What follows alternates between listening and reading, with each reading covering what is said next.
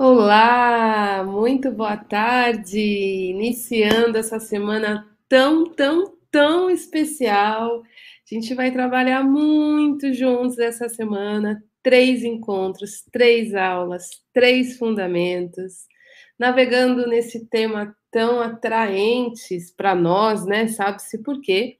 Que é o trauma, né? Muitos profissionais da área do desenvolvimento humano terapeutas, psicólogos, psiquiatras, psicoterapeutas, assistentes sociais, se atraem muito, muito, muito, muito por esta palavra trauma e, obviamente, se interessam por incluir né, manejos, é, conhecimento, habilidades para trabalhar e trazer é, é, o encontro específico com o trabalho com trauma dentro das suas práticas clínicas, né?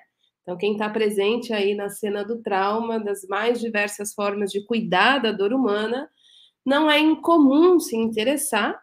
Então, nesta nova minissérie, a gente está aqui trazendo uma super semana para trabalhar três fundamentos, três fundamentos de base, assim, essenciais. Eu diria que deveria ser a matéria número um desse, desse estudo, para que a gente compreenda o trabalho com trauma dentro da nossa função. E o que eu acho mais interessante, que eu acho que é um pouco uh, inédito, não, não sei se a palavra é inédito, mas é um, é um olhar mais, mais ousado para esse trabalho, que a minha intenção aqui, nesses três fundamentos, é não é ficar focando em técnica, no manejo de trauma, mas especialmente focar em você que está na cena do trabalho com trauma e como a sua presença, o seu olhar, o que você entrega, os encontros que você promove estão no cerne desse dessa função ser mais ou menos bem sucedida diante do outro e diante do confronto, do enfrentamento com as experiências traumáticas, né, que se tornaram traumatização na vida das pessoas, sendo o trauma a causa principal, né, cada vez mais as pesquisas nos mostram isso, o trauma estando aí na base do desenvolvimento das mais diversas queixas, seja queixas de ordem de transtornos mentais, a o desenvolvimento de doenças psicossomáticas. Então, cada vez mais compreender sobre trauma é importante, porém, porém, existe o encontro e a relação diante desse trabalho que envolve você, como esse trabalho te afeta, o que ele te convoca e o que você precisa desenvolver para então estar apta, apto de maneira segura, tranquila, coerente, presente para o encontro com o seu cliente, para o encontro com a sua tarefa é, ser feito da melhor forma possível, certo? Então tá porreta essa minissérie. É, eu amo falar desse tema, vou realmente. É, eu quero entregar tudo que eu acredito que pode apoiar você, que é da área do desenvolvimento humano. Então, prepara realmente a mente e o coração assim para receber e então também prepara papel e caneta, obviamente, né? Porque você vai acabar com a caneta aqui hoje e já é só a primeira aula. Lembra que a gente está numa jornada de três encontros, então, para tudo isso que eu quero mostrar desses três fundamentos, é muito importante que você assista, participe, veja as três aulas, os três fundamentos, né? Não são os únicos fundamentos, mas acredito que estão aí como principais, né? Existem outros fundamentos, mas esses realmente são fundamentos de base, certo?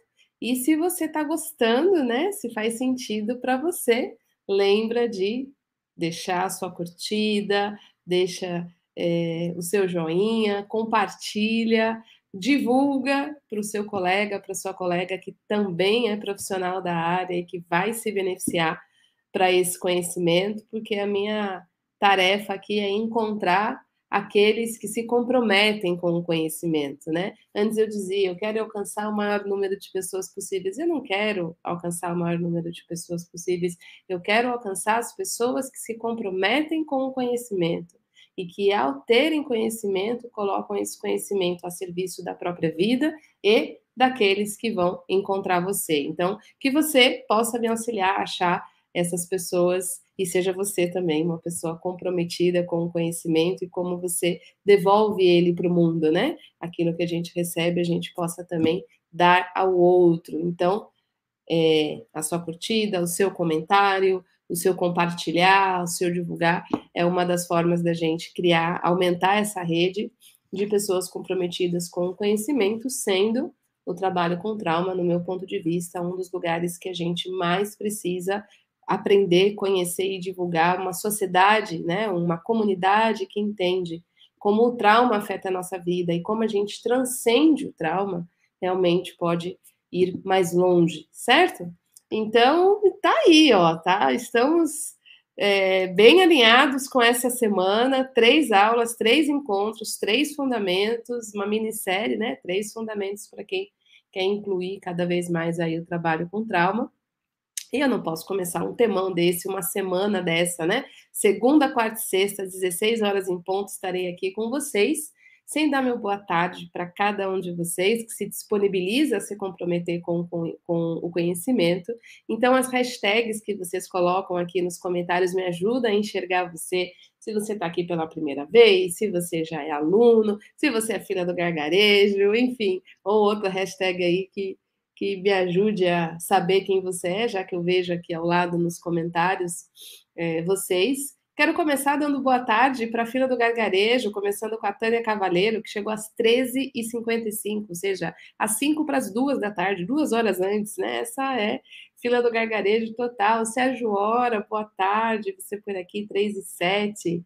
Analice, 3 e 18. Jus Cileia, 3 e 21, Mônica Caetano, 3 e 21, Shirley Costa, 3 e 26, Rodrigues, J. Rodrigues, 3 e 32, Cristiane Tenório, 3 e 34, Rosa Figueira, Figueira também, 3 e 34, Maria Isabel, 3 e 38, Lise Bittencourt, 20 para as 4, Francisca Soares, aluna do terapeuta de si, 3 e 48, Valquíria, 5 para as 4, lá de Timbaúba, Pernambuco, que delícia, Valquíria.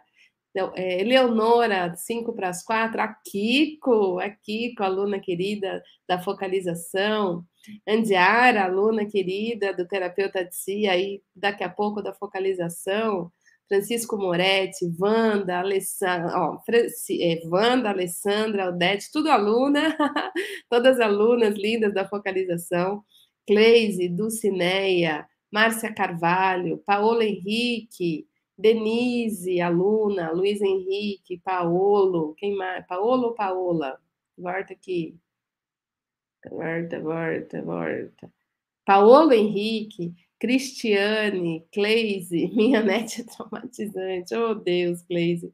Silva Teixeira, Márcio, Analice, Patrícia Garcia, Ilsa Rocha, Paulo César, Natália Santana, Rúbia, Magda, Cleise, primeira vez, seja bem-vinda.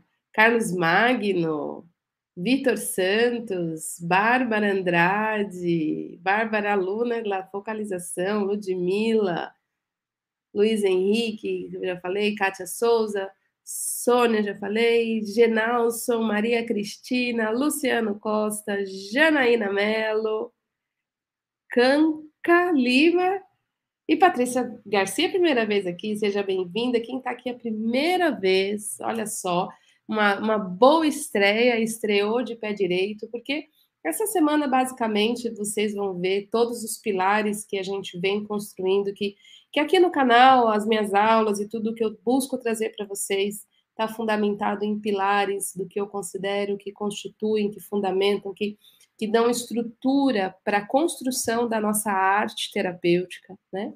Então, é, ser um profissional que trabalha na cena do subjetivo, do autoconhecimento, da saúde mental, da saúde emocional, convoca o desenvolvimento de habilidades para transformar esses encontros em, em, arte mesmo, encontros que transformam a dor em dom, né? Nossa grande tarefa é transformar a dor em dom, que a gente não seja definida, definidos pelo que nos aconteceu, que o que nos aconteceu faça parte da nossa história e não defina quem somos. E é isso que a gente quer promover para as outras pessoas, né? Muitas vezes as pessoas que a gente vai atender, ela ela está definida pela, pelos eventos, pelos desafios que ela viveu e vivendo as dores desses eventos. É como se os eventos não tivessem passado, cristalizando a sua forma de perceber a si mesmo e a vida. Então, promover esses encontros que podem é, transformar essas paralisias, essas dores, esses congelamentos, essas, essas, é, essas, essas dores que não passam, é realmente o desenvolvimento de uma arte de cada um de nós, e existem pilares que sustentam essa arte, né? A arte de promover encontros que transformam de cada um de nós fazendo isso.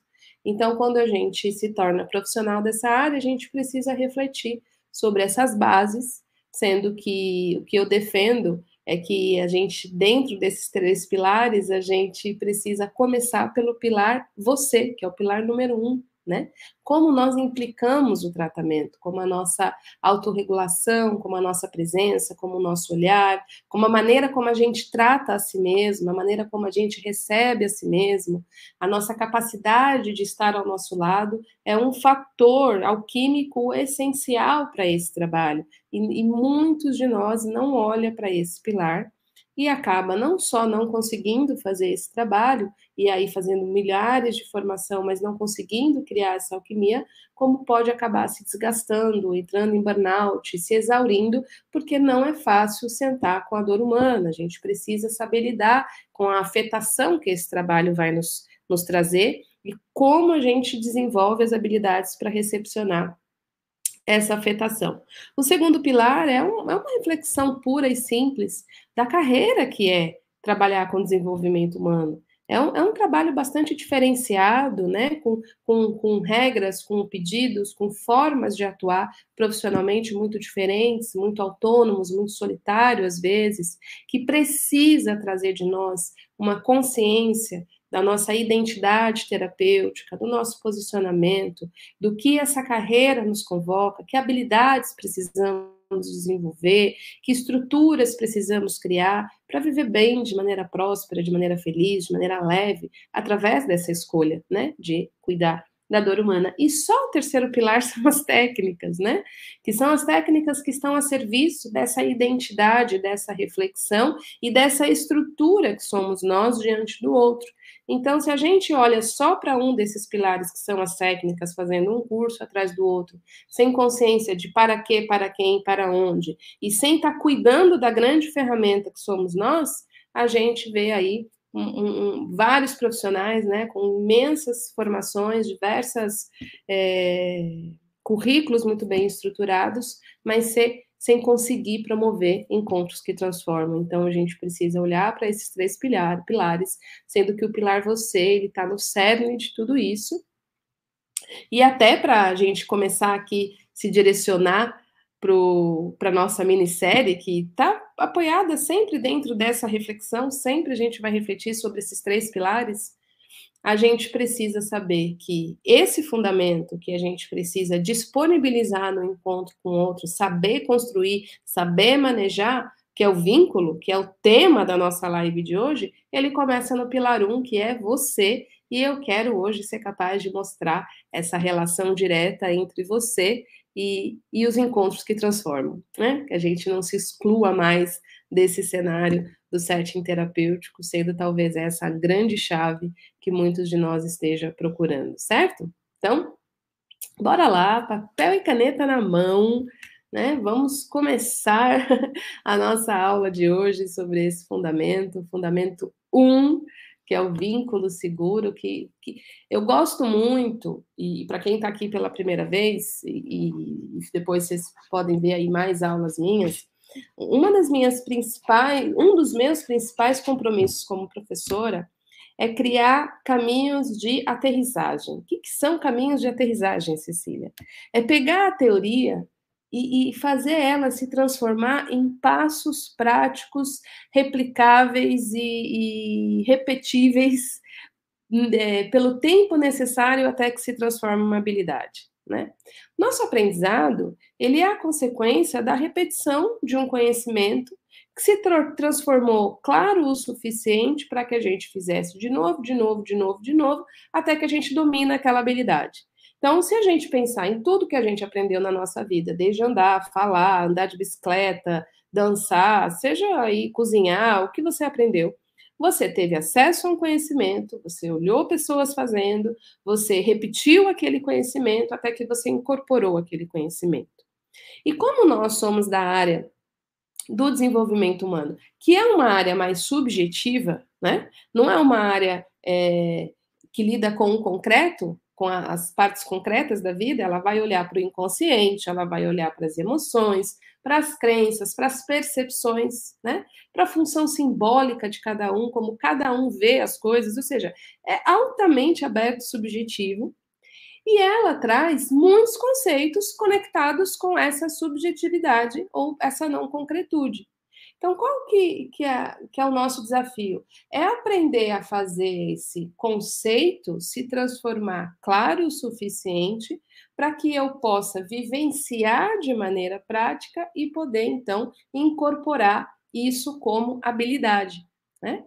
Então, quando eu falo, ah, vínculo seguro no atendimento é fator número um para o processo acontecer, talvez, para a grande maioria aqui, isso não seja uma novidade como conceito, como teoria. Mas, como eu disse, a minha tarefa aqui é aterrizar esse conceito, é tirar esse avião lá da nuvem e colocar ele no solo, né? Descer, fazer isso se transformar em prática, em vivência, em habilidade. Então é quando o funcionamento vira manejo, o fundamento vira manejo. O fundamento sai da teoria, sai da, da do conceito para se transformar numa habilidade disponível para ser ofertada dentro do processo.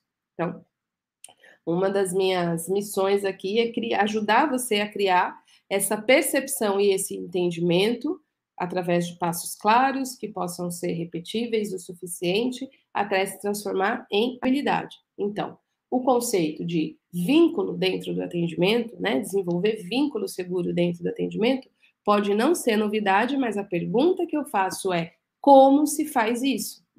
O que significa na prática diária, no encontro com as pessoas que você atende, oferecer um vínculo seguro?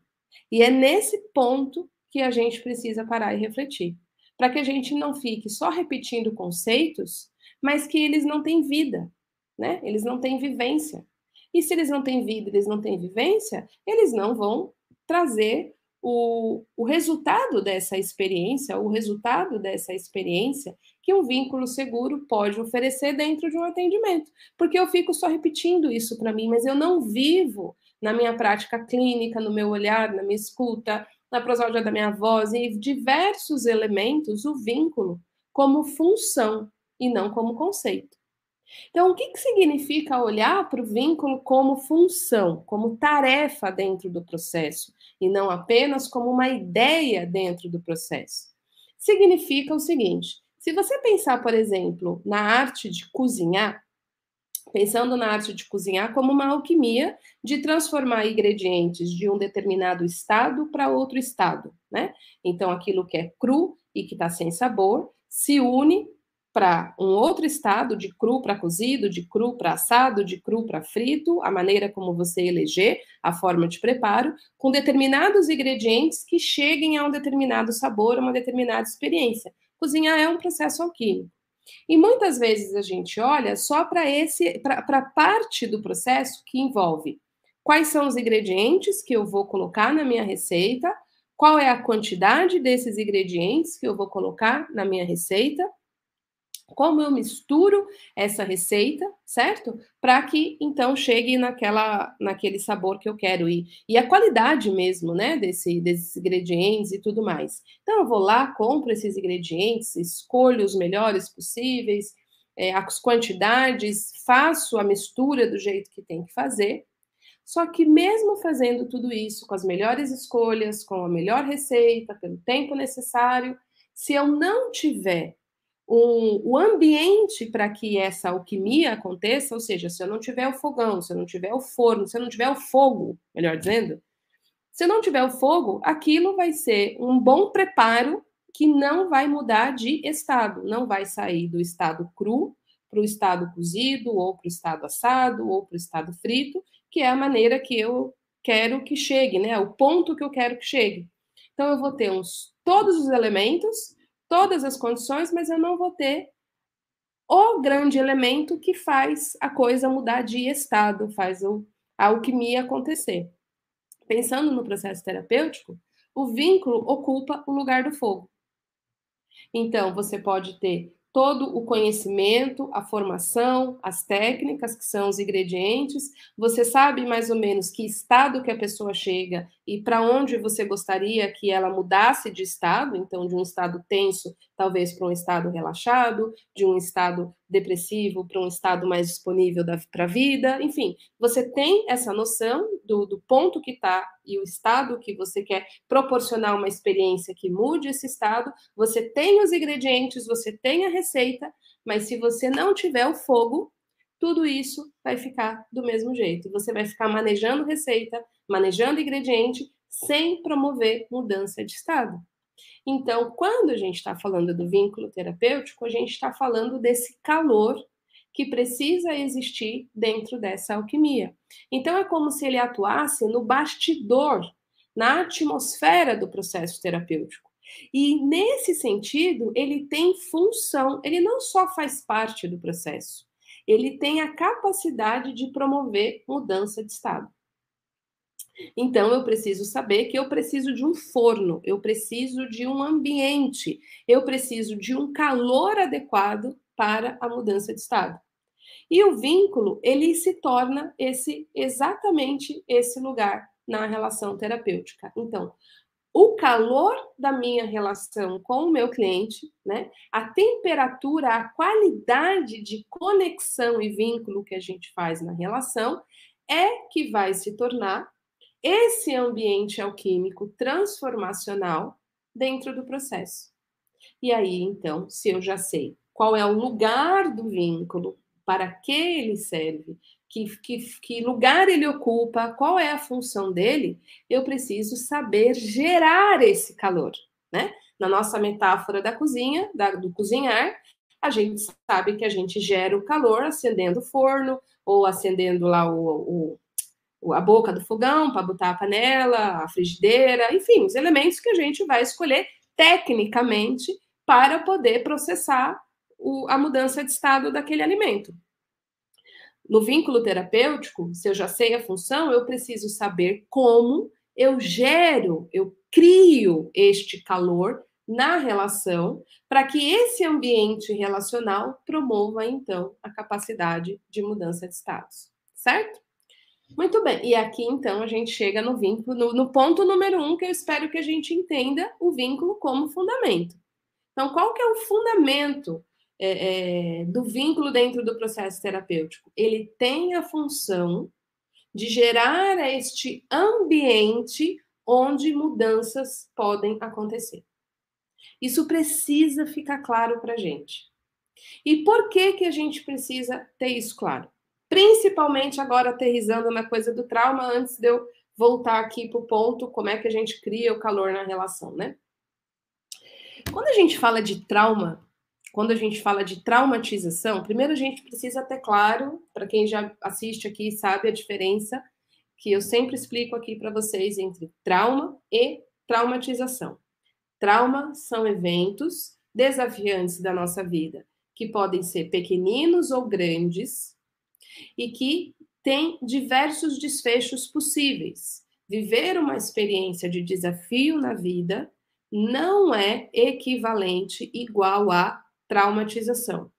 Viver desafios na vida nos convoca lidar com esses desafios e transcender esses desafios. Então, eu posso ter experiências na minha vida que foram experiências de desafio, de trauma, mas que não me quebraram, que não me deixaram resíduos, que não, não impediram o meu funcionamento de continuar é, na vida, que não, que não mudaram a minha forma de perceber a mim mesmo e o mundo, que não me isolou das relações, que não não me, não, não, não me gerou a sensação de isolamento e desamparo, né? Ao contrário, eu fiquei mais forte diante da experiência. Então, eu vivi uma experiência de trauma, mas eu não vivi traumatização. Porém, a diversas experiências da nossa vida, e aí não importa qual é a experiência, que pode ter sido rápida demais, intensa demais, é, precoce demais e sem amparo para a travessia, que ela cria uma ruptura em mim, na minha forma de perceber a mim mesmo, na minha forma de me relacionar com as pessoas, no meu funcionamento, né? Então, pode gerar respostas no nosso sistema nervoso, ou seja, eu vivi o desafio que eu precisei lutar, que eu precisei fugir, eu gerei uma grande carga de estresse no meu corpo para conseguir para conseguir sair daquele desafio. O desafio terminou, mas o meu corpo não não não conseguiu liberar aquela experiência. Então eu continuo atuando com toda aquela carga de estresse no meu corpo, como se o evento não tivesse terminado. Então, aí a gente vai ter uma experiência de traumatização, ou seja, há uma ruptura do funcionamento natural do próximo passo do avir da vida, certo? Então, essa ruptura, essa quebra, essa, esse impedimento da, da liberação das nossas respostas de estresse, de, de se sentir seguro na vida, não viver em estado de alerta, não viver em estados ansiosos e tudo mais, tudo isso está dentro do enquadro da traumatização.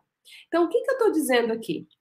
Uma experiência de trauma se transformou em traumatização, como consequência, uma consequência imediata é colocar o indivíduo num estado de prontidão e alerta que não está conectado com o momento presente, ou seja, ele se sente inseguro, ele sente que o perigo pode chegar a qualquer momento, ele está sempre se defendendo, ele está sempre se esquivando, ele está preso em respostas de sobrevivência, ou seja, o estado, o desfecho para as experiências de trauma sempre vai estar ligado a um senso de insegurança na vida, em si mesmo ou nas relações.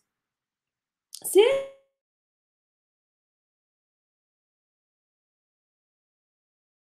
capacidade de se sentir seguro em si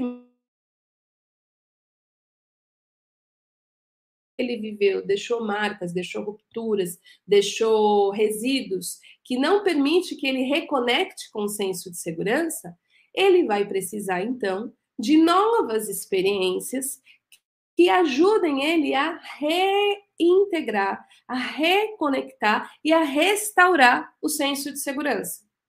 Muito bem. Então, indivíduos que trazem processo de traumatização precisam, como consequência do tratamento, restabelecer o senso de segurança em si, com os outros e na vida.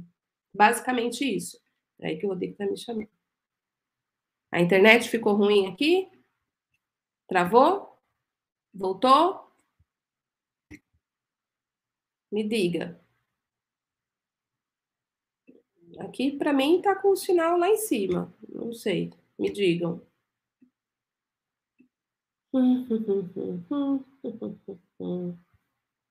Travando, travando. Vamos ver se, se ela volta, porque realmente para mim não está aparecendo. Voltou? Voltou? Melhorou? Voltou. Legal. Então pode ter sido aí uma instabilidade. Então, voltando onde eu estava, voltou, legal. Então, é, o indivíduo que tem experiência de traumatização, ou seja, quando o trauma virou traumatização, é, carrega esse senso de insegurança e esse senso de respostas de defesa ativado. Então, aonde é que entra o vínculo nisso tudo? Se a pessoa carrega uma experiência de insegurança e, como resultado do trabalho, nós queremos ajudar a restaurar o senso de segurança em si, na vida, nas relações, na própria potência, na capacidade de responder aos diversos desafios da vida de maneira presente e conectada ao que está acontecendo, eu preciso que a pessoa se sinta segura. Então, a relação terapêutica precisa oferecer para a pessoa um senso de segurança o suficiente para que a insegurança dela possa começar a diminuir e ela possa começar a soltar esses estados de defesa que ficaram paralisados, bloqueados, interrompidos pela experiência de trauma que se transformou em traumatização. Então, não vai adiantar, por exemplo, A pessoa chega com um relato de experiência de trauma, nós sabemos que ela carrega aquela dor, que ela está num estado de insegurança, num estado de medo, ela está nesse estado de defesa. Não vai adiantar eu querer propor uma técnica que ajude ela a liberar esse medo, se na relação comigo ela não sente segurança o suficiente. Ela não sente que nós estamos conectados, ela tem com quem contar para fazer essa travessia, de lidar com o medo dela, de lidar com os fantasmas dela, de lidar com as dores dela. E aí nesse sentido é que o vínculo, ele vai ser prévio. Ele vai ser esse forno, ele vai ser esse fogo capaz de ajudar a pessoa a sentir que ela tem agora os elementos, os recursos, a presença, a conexão necessária para ela sentir confiança o suficiente, que gera segurança necessária para então ela começar a fazer esse processo de encontro com as suas dores e então processamento, elaboração e liberação dessas dores. O vínculo vai estar nessa função prévia, nesse ambiente aonde isso pode se tornar possível, onde essa jornada se torna possível, onde essa travessia se torna possível. O que quer dizer então que sem esse ambiente essa travessia se torna improvável. Não diria impossível, talvez uma palavra muito forte, mas improvável. Porque se eu não sinto que eu tenho os recursos, se eu não me sinto confiante, eu não vou olhar para o meu medo, eu vou me esquivar do meu medo.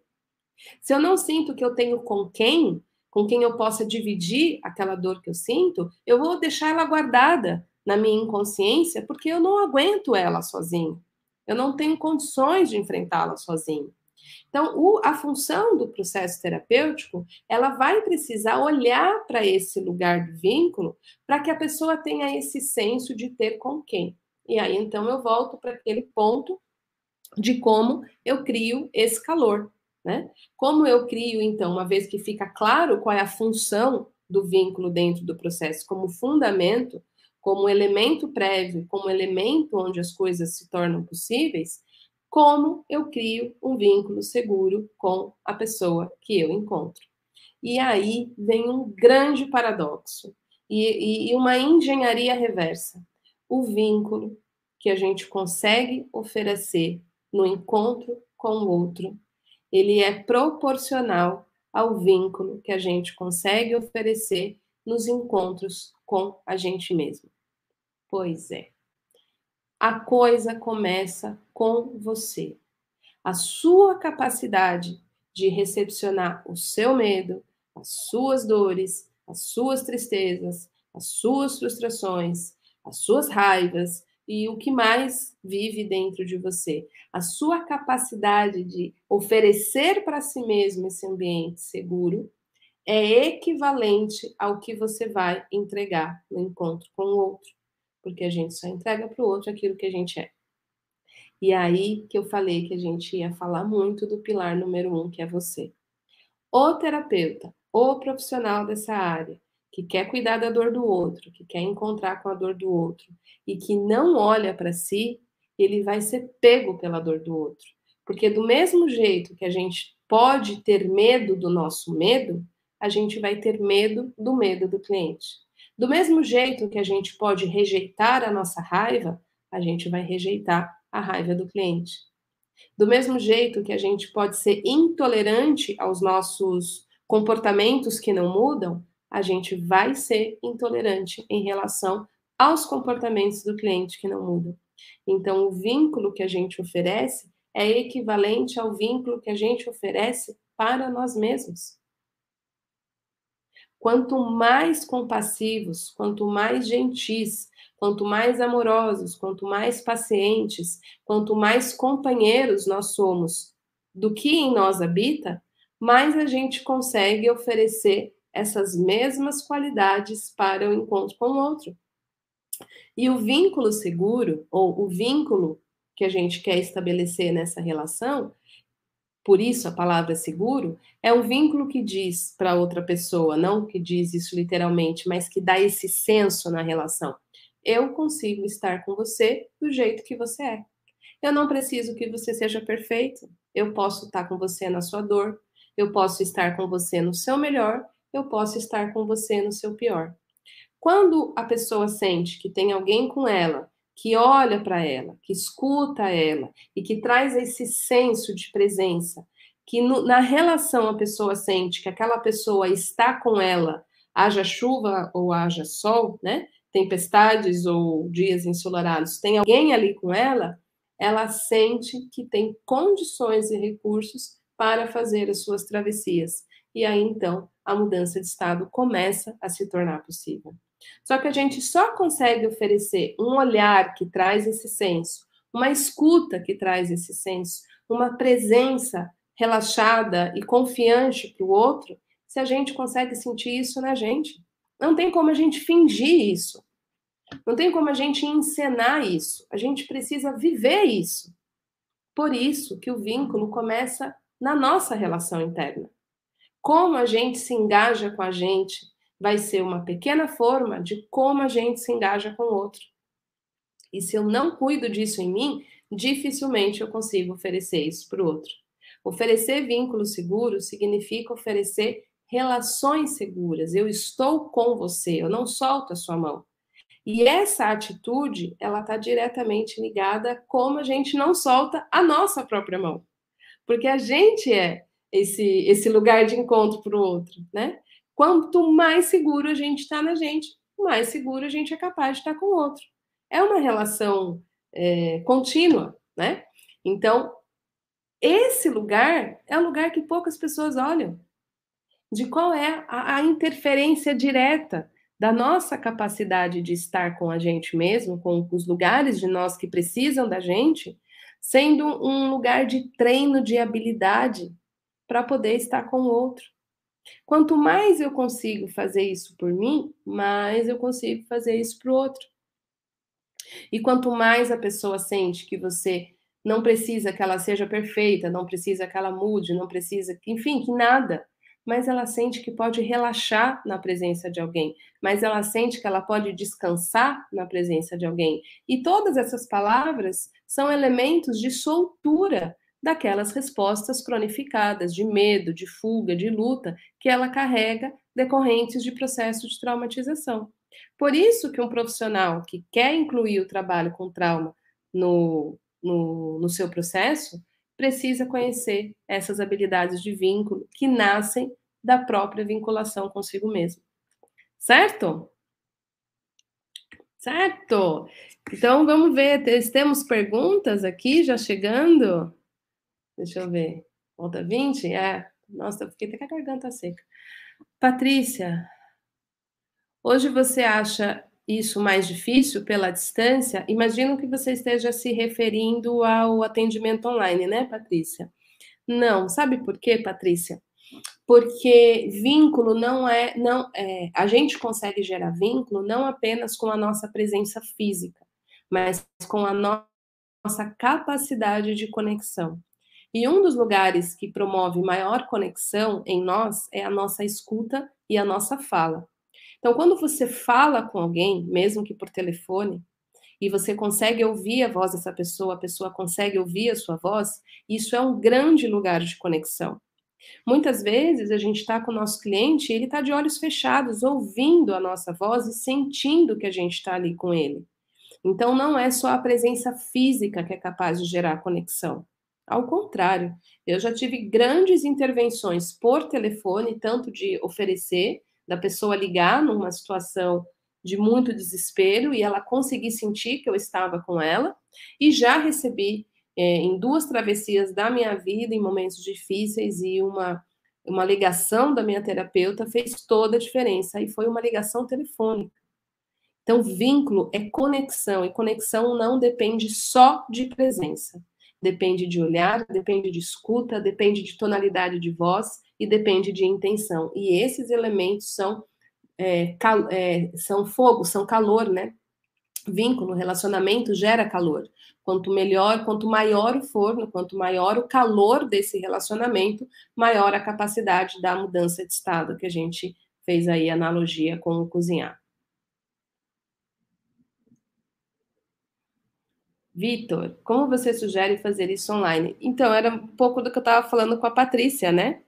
O, a nossa, o nosso face-to-face, -face, né? A nossa coordenação de, de, de face é uma, uma conexão de engajamento. O tom da nossa voz, a música da nossa voz, a nossa voz que se conecta com o outro no estado que ele está. Os nossos repertórios linguísticos e frases de permissão e aceitação né? O sentir que está junto, tudo isso não depende da presença física. Tudo isso é possível através dessas, de, desses ajustes de pontos da nossa escuta, do nosso olhar e da nossa voz diante do outro. Eu posso estar presente com outro e a minha escuta ser terrível. A pessoa começa a falar, eu interrompo. Eu tenho um atendimento opiniudo, dou uma opinião atrás da outra para a pessoa, digo para ela como ela deveria ser, o que ela deveria pensar, o que ela não poderia pensar. Você não deve pensar dessa maneira, você deve pensar de tal maneira. E isso, fisicamente presente, é tão desconexo que não é a presença física que promove o vínculo.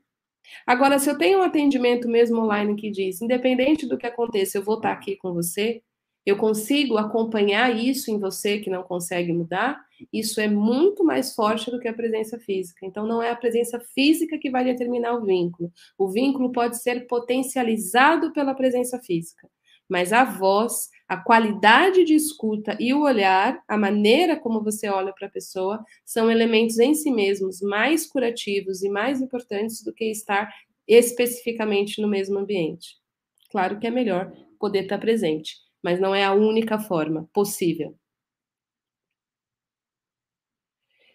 Francisco, em outras palavras, precisamos ter confiança em nós para termos confiança no outro? Em outras palavras, precisamos ter um bom relacionamento com a gente para a gente ter bom, estabelecer bons relacionamentos com os outros. O que, que isso quer dizer?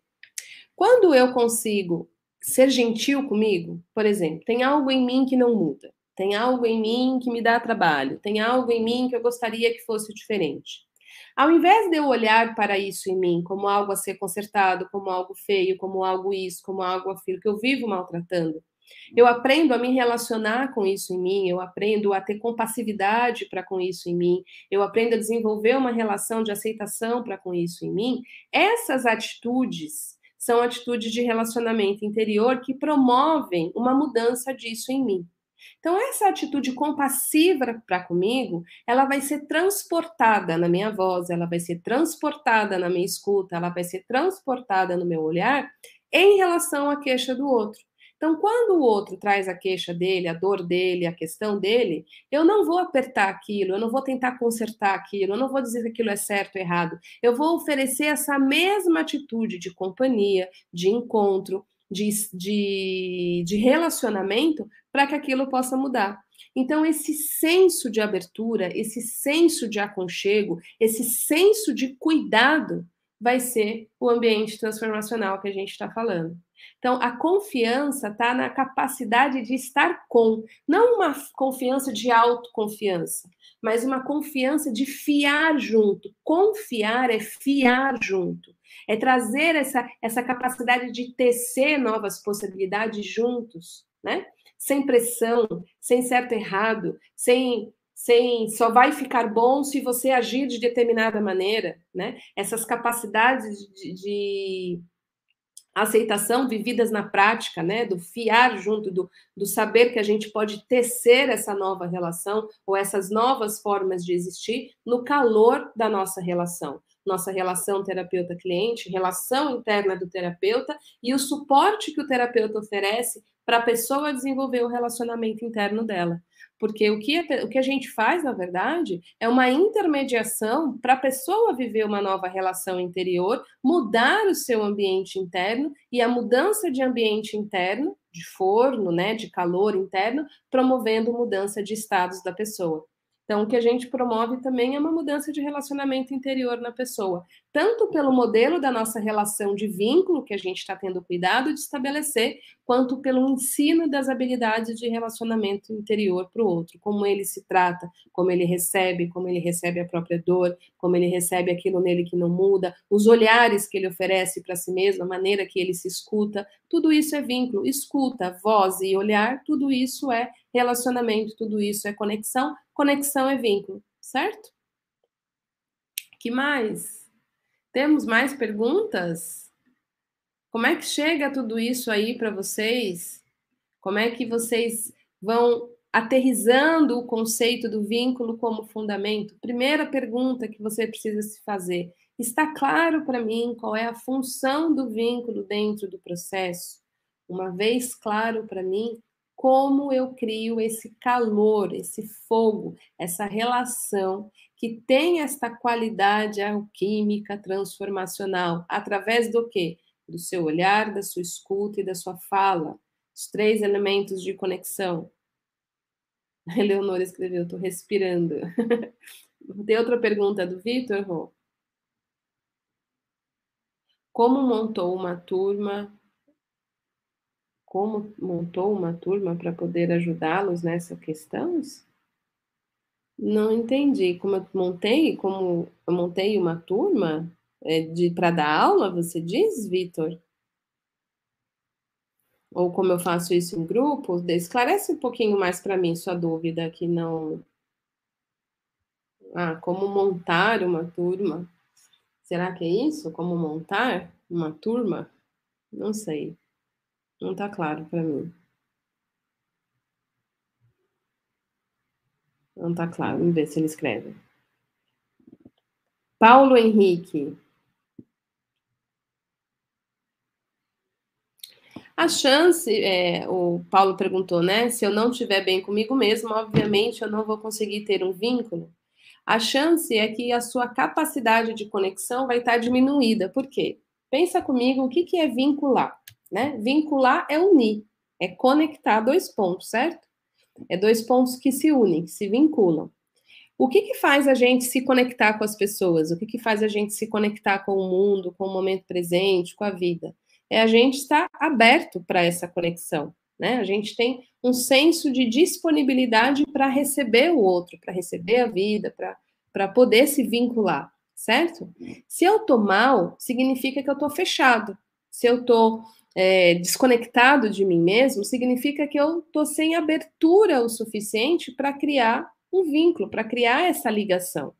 Então, o que, que eu preciso fazer quando eu não estou bem para poder ter uma abertura o suficiente para receber o contato com outra pessoa. Percebe que vínculo, conexão, está diretamente ligado à abertura e fechamento.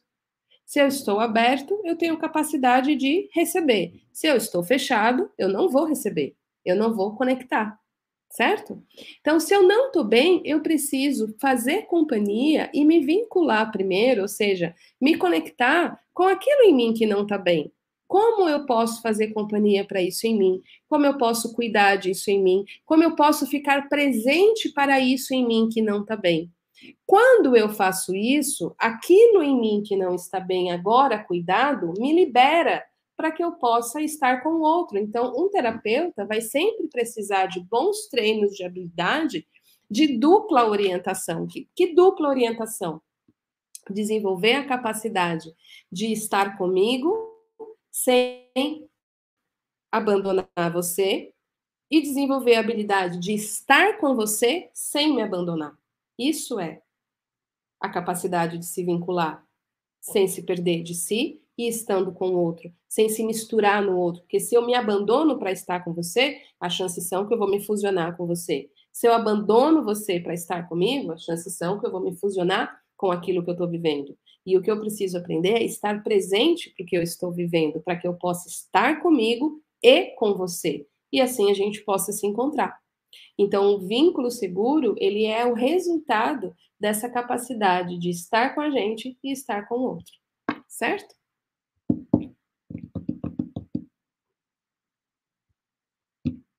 Como você faz esse trabalho em grupo? Então, eu não, eu, eu não faço um, um, trabalho em grupo, né? Eu, eu, eu, faço cursos, eu dou cursos, eu dou formações. Então, dentro, por exemplo, no Terapeuta de Si tem aulas sobre vínculo e como a gente vai desenvolvendo esse relacionamento interior, né? Como é que a gente vai aprendendo a desenvolver essa qualidade de vínculo com a gente que vai se externar fora. Então, eu não vou dizendo para as pessoas como dentro de um, de um trabalho de grupo como elas devem ser mas individualmente, como cada, cada pessoa aprende a ser essa qualidade de companhia, essa qualidade de vínculo, essa capacidade, essa qualidade de suporte e apoio para consigo mesmo, para suas próprias dores, para suas próprias questões, e como isso vai sendo transportado nos seus comportamentos, nas suas atitudes no encontro com os outros.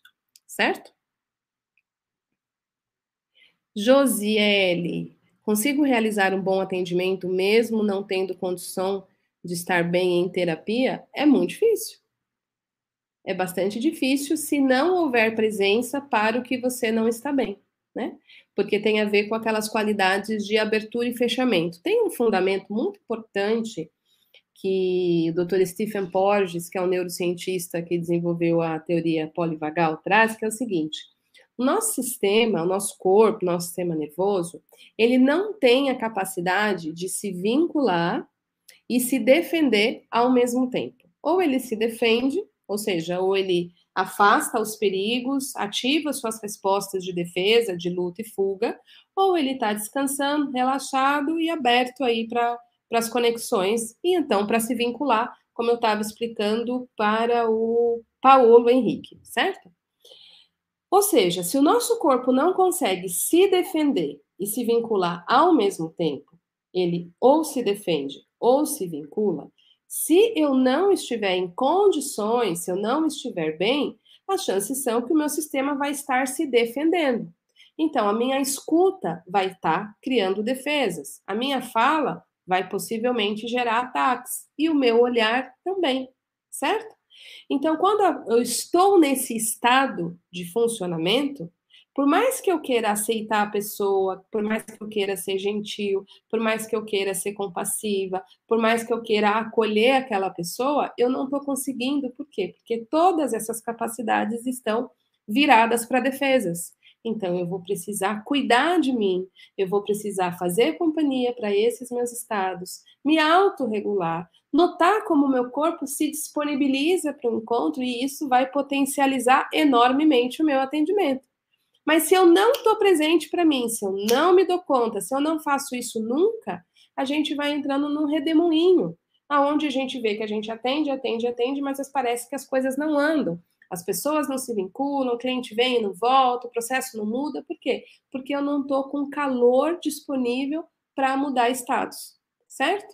Então, a chance da gente realizar um bom atendimento sem notar esses lugares fechados em nós, ou seja, sem olhar para a gente e para essa capacidade de se disponibilizar para o outro, caem consideravelmente se eu fizesse o seu extremo oposto, ou seja, eu cuidasse de mim, eu cuidasse dos lugares que precisam de mim para realmente me disponibilizar para encontros que transformam. Isso é uma grande chave de transformação para o trabalho com trauma. E por isso que a gente está na primeira aula desses três fundamentos, sendo que quarta-feira a gente vai falar de musculatura emocional, né?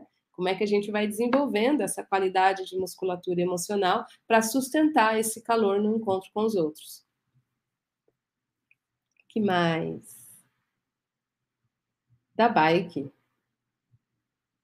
Como saber diferenciar entre a criação de vínculo e a dependência do paciente por terapeuta? É aí que envolve o estudar e o compreender quais são os conceitos de vínculo, seguro, saudável e dependência. São muito diferentes, né? Então, o terapeuta precisa ter um conhecimento profundo das diferenças para poder estabelecer atitudes, limites, é, olhares dentro da relação que estão é, presentes numa relação de vínculo saudável e segura, que é completamente diferente de uma relação de dependência. Então, é uma das tarefas a gente estudar essa diferença, né? Então, o vínculo seguro é essa qualidade de estar com você da maneira que você precisa, né? Sem que você precise atuar para mim ou eu para você para a gente poder se encontrar. Ou seja, você tem que me agradar ou eu agradar você. Nós dois podemos acompanhar o que em você se move, desse lugar fresco que convoca as atitudes de cuidado para o que precisa de cuidado. A relação de dependência é uma relação de scripts, né? De uma atuação onde ou o terapeuta ou o cliente precisam agradar o outro para que o outro se sinta bem. e você consegue sentir quando isso acontece. Então, se o terapeuta se pega nessa atuação, ele precisa se perceber, sair disso, para ir para esse lugar de encontro fresco. Porque a manutenção dessa relação disfuncional não permite a mudança de estado que a pessoa está procurando. Os scripts, as atuações disfuncionais estão diretamente ligadas às feridas de trauma, possivelmente de desenvolvimento, onde a pessoa não teve a oportunidade de viver com seus cuidadores a relação de apego seguro. Então, na relação terapêutica, a gente precisa criar essa nova incubadora, uma relação de apego seguro, para que, que, a pessoa aprenda essa nova relação. E é tarefa do terapeuta dominar essas habilidades e muita gente não olha para esse fundamento. O vínculo é fundamento para trabalho com trauma. Né? Inclusive, as pesquisas mais recentes do trabalho com depressão vai olhar para as questões de vínculo e para o trabalho de vínculo na relação como um elemento fundamental para o trabalho com depressão, a maneira como eu te vejo, a maneira como eu te recebo, a, os limites da relação, capacidade de fazer reparação, tudo isso vão ser elementos de intervenção.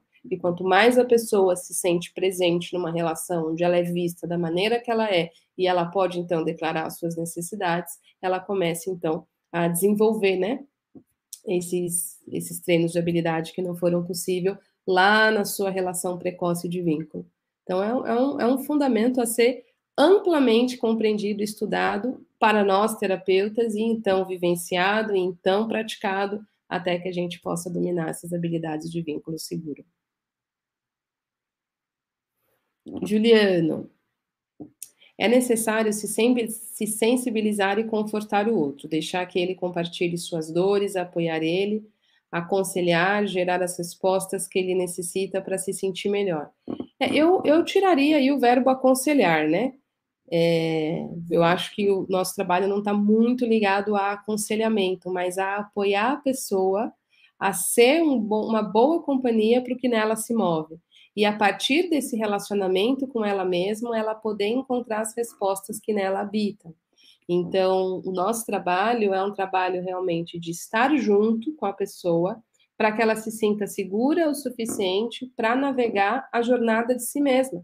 Né? Tem um mito muito bonito, que é o mito de Teseu e, a, e o Minotauro, né? Teseu no labirinto do Minotauro, que é um mito de amor, né? Teseu e Ariadne eram apaixonados e Teseu era o guerreiro que ia entrar no labirinto para tentar matar o Minotauro, que estava aí causando grandes transtornos lá na cidade em que ele vivia. E Ariadne, para ajudar o seu amado, ela tece um fio, e Ariadne, né, tem um prefixo de aranha, né, Ariadne, ela tece um fio e ela ajuda Teseu a se preparar para esse encontro. Então, uma das coisas que aconteciam com os diversos guerreiros que entravam no labirinto do Minotauro é que eles não conseguiam retornar, eles se perdiam no labirinto e acabavam aí morrendo. Então, ela prepara ele para encontrar o Minotauro e tece esse fio para que ele consiga sair do labirinto. Então, ela fica do lado de fora do labirinto, segurando esse fio de conexão, né, esse fio de amor, esse fio de vínculo, aquele que vincula, aquele que liga, para que Teseu tenha maiores chances de fazer os seus enfrentamentos e retornar. Então, essa imagem é uma linda imagem do encontro terapêutico, onde a nossa tarefa não é entrar no labirinto, no lugar da pessoa, não é dizer para a pessoa o que ela deve, o que ela não deve fazer, é criar o ambiente, os recursos, as condições para que ela seja bem sucedida com os seus encontros e os seus enfrentamentos. E a gente se, se conecta, né, através desse vínculo de conexão, do vínculo para que a pessoa saiba que tem alguém lá junto com ela, mas a tarefa de entrar no próprio mundo interno é da pessoa. Então, apoiar, acolher, ouvir, estar junto são nossos fios de conexão para que a pessoa possa fazer essa incrível jornada de si mesma, né? De resgatar a si mesma, resgatar suas porções perdidas no tempo e no espaço pelos processos de trauma, pelas dores que ela carrega. Então, saber este lugar que a gente ocupa e desenvolver esse fio é o fundamento 1 um que a gente está estudando hoje. Kátia, a terapia é fundamental para o terapeuta se conhecer. Sim, é muito importante que o profissional que trabalha nessa área tenha o seu próprio processo terapêutico. Fundamental, mas não só. Não só. Não adianta só o processo terapêutico. O terapeuta precisa desenvolver o seu relacionamento interior. Por quê? Porque a afetação do atendimento acontece todo dia. A vida desafia a gente todo dia. E a gente precisa estar presente para o que se move na gente. Então, a gente precisa do desenvolvimento do relacionamento interior e estar presente para essa qualidade de autorregulação, de presença que a gente vai oferecer nos nossos atendimentos. E a gente não faz terapia todo dia. A gente tem a terapia uma vez por semana, uma vez a cada 15 dias, aí cada um de acordo com o processo escolhido. Mas o relacionamento que a gente coloca no mundo, ele é todo dia. Então a gente precisa de musculatura emocional, protocolos de autocuidado e um bom fortalecimento de relacionamento interior para que a gente possa fazer o nosso trabalho todo dia. Né? Profissões especiais requerem treinos de habilidades especial. Trabalhar com a dor humana requer, convoca esse cuidado com a gente para que a gente possa oferecer isso, esse cuidado para com o outro, né? Então, sim, é fundamental. Adriana Soriani. Olá, Cecília. Por isso, nós terapeutas precisamos nos trabalhar e fortalecer nossa musculatura, musculatura emocional para poder estar 100% para estar com o paciente. E a gente tem sim, totalmente, Adriana. A gente vai falar de musculatura emocional na quarta-feira, é o fundamento 2, né, da nossa trilogia aqui, dessa minissérie. E, e eu gostaria de só fazer um, um highlight nesse 100%, que eu não, não, não, não, não, quero criar aqui uma ideia que a gente tem que estar tá bem o tempo todo. Não tem como estar tá bem o tempo todo. Nós não somos super-heróis e nem robôs que tá só tudo ótimo o tempo todo. Não é isso. Nós precisamos apenas da capacidade de estar ao nosso lado, no, melhor, no nosso melhor e no nosso pior. Nos nossos dias mais difíceis, eu preciso estar do meu lado, e nos nossos dias melhores, eu preciso estar do meu lado. Se eu, como terapeuta, consigo estar comigo aonde quer que eu esteja, eu vou estar, eu vou estar habilitada a estar com o meu cliente onde ele estiver. Então, é isso que a gente precisa aprender. Ludmila, o que seria esse estado de defesa que o paciente se encontra? Como se expressa isso na terapia? Esse estado de defesa, Ludmilla, está muito ligado às experiências de trauma que podem ter se transformado em traumatização. Então, quando a gente tem desafios na vida, quando algo nos acomete, quando algo acontece com a gente, seja é, em fase precoce, na infância, na adolescência, ou nas, nos diversos tempos da vida, o nosso corpo, o nosso organismo, ele vai gerar uma resposta para a gente lidar com o desafio. Então, se a gente viveu uma circunstância que a gente se sentiu atacado e em perigo, a gente vai acionar as nossas respostas de defesa conectada à fuga, conectada que é gerenciada pelo medo. Se a gente teve uma invasão de fronteiras, de, de bloqueio, de de algo que nos ameaça, a gente também vai é, lutar, se defender disso, e quem vai mediar, né, a carga de estresse vai vir mediada pela raiva, pela capacidade de luta, para a gente lidar com esse desafio. Então, basicamente, luta e fuga são as duas grandes respostas de sobrevivência ativa que a gente tem diante do desafio. Se o desafio é grande, é imenso, e lutar e fugir não é suficiente, a gente então tem o congelamento, a dissociação, como uma resposta de, de defesa passiva. Então, a gente vai navegar nessas respostas para enfrentar os desafios da vida, que são respostas importantes, elegantes, necessárias para a gente aí fazer as nossas travessias. Mas o que, que acontece?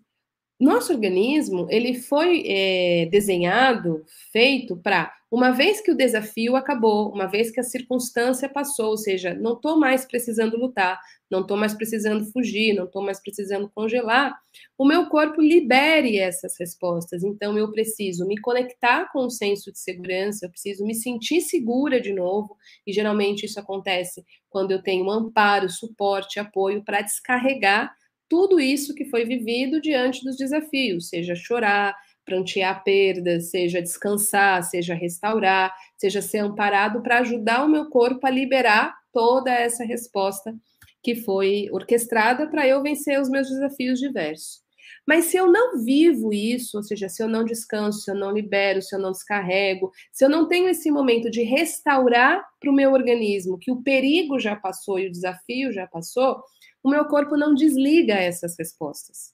O meu organismo não, não libera essas respostas. Então, a pessoa continua cronificada numa atitude de luta, de fuga, de dissociação, de congelamento, mesmo que neste momento presente ela não esteja mais vivendo aquela circunstância, que pode ser uma circunstância da infância, que pode ser uma circunstância da adolescência, que pode ter sido uma circunstância de um tempo que trabalhou com uma chefe abusiva, um chefe abusivo, de um acidente, enfim, dos diversos desafios da vida. E isso vai aparecer na, na maneira como a pessoa percebe a vida dela, como ela percebe a si mesma.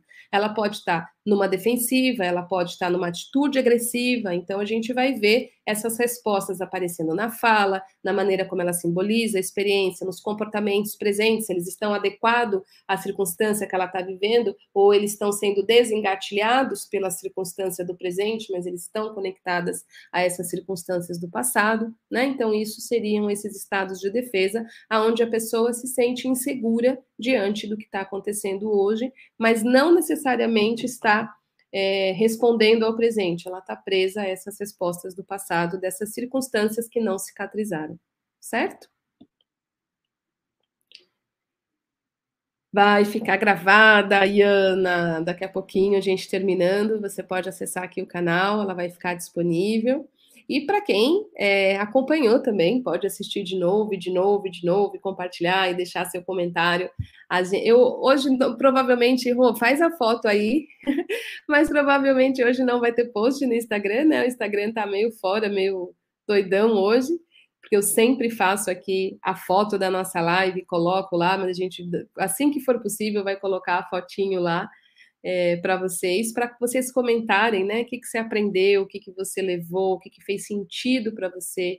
Esse é um jeito da gente ir é, solidificando esse conhecimento, incorporando esse conhecimento, e claro que se ficar alguma dúvida também, vocês podem deixar lá no post, no Cecília.laureano oficial, que é vai ser o post oficial da, da nossa da nossa live de hoje, né? Para vocês assim que aparecer porque se a gente não continuar falando sobre isso, se a gente não continuar ligando os pontos, se a gente não se apropriar daquilo que faz sentido, se a gente não não objetifica, né, concretiza aquilo que é subjetivo, a gente não se apropria, né? A gente não incorpora, a gente não não não faz ficar claro para que a gente possa vivenciar. E a ideia é que a gente possa vivenciar cada vez mais esse fundamento e esse é só o nosso primeiro passo, um super aquecimento aí nessa, nessa semana, três fundamentos. Tudo isso falando do nosso trabalho, né, de encontro com as dores. E na outra semana, né, a partir de segunda-feira, começa aí o workshop Terapeuta de Si, e eu recomendo, se você quiser participar, basta você se inscrever, é online gratuito, porque na semana que vem a gente tem uma semana de workshop para trabalhar ainda mais profundamente todos esses fundamentos que a gente vai ver ao longo dessa semana, certo? Muito bem, muito bem, minha gente. Então, nossa, passou muito rápido hoje. Adorei encontrar vocês aqui. Lembrem de mais tarde, quando o Instagram voltar, né? Que o Instagram tá doidão hoje. Colocar lá o seu comentário né, do que, que você leva do nosso encontro de hoje. E lembra de colocar na agenda que essa semana a gente tem três encontros. Hoje foi o primeiro.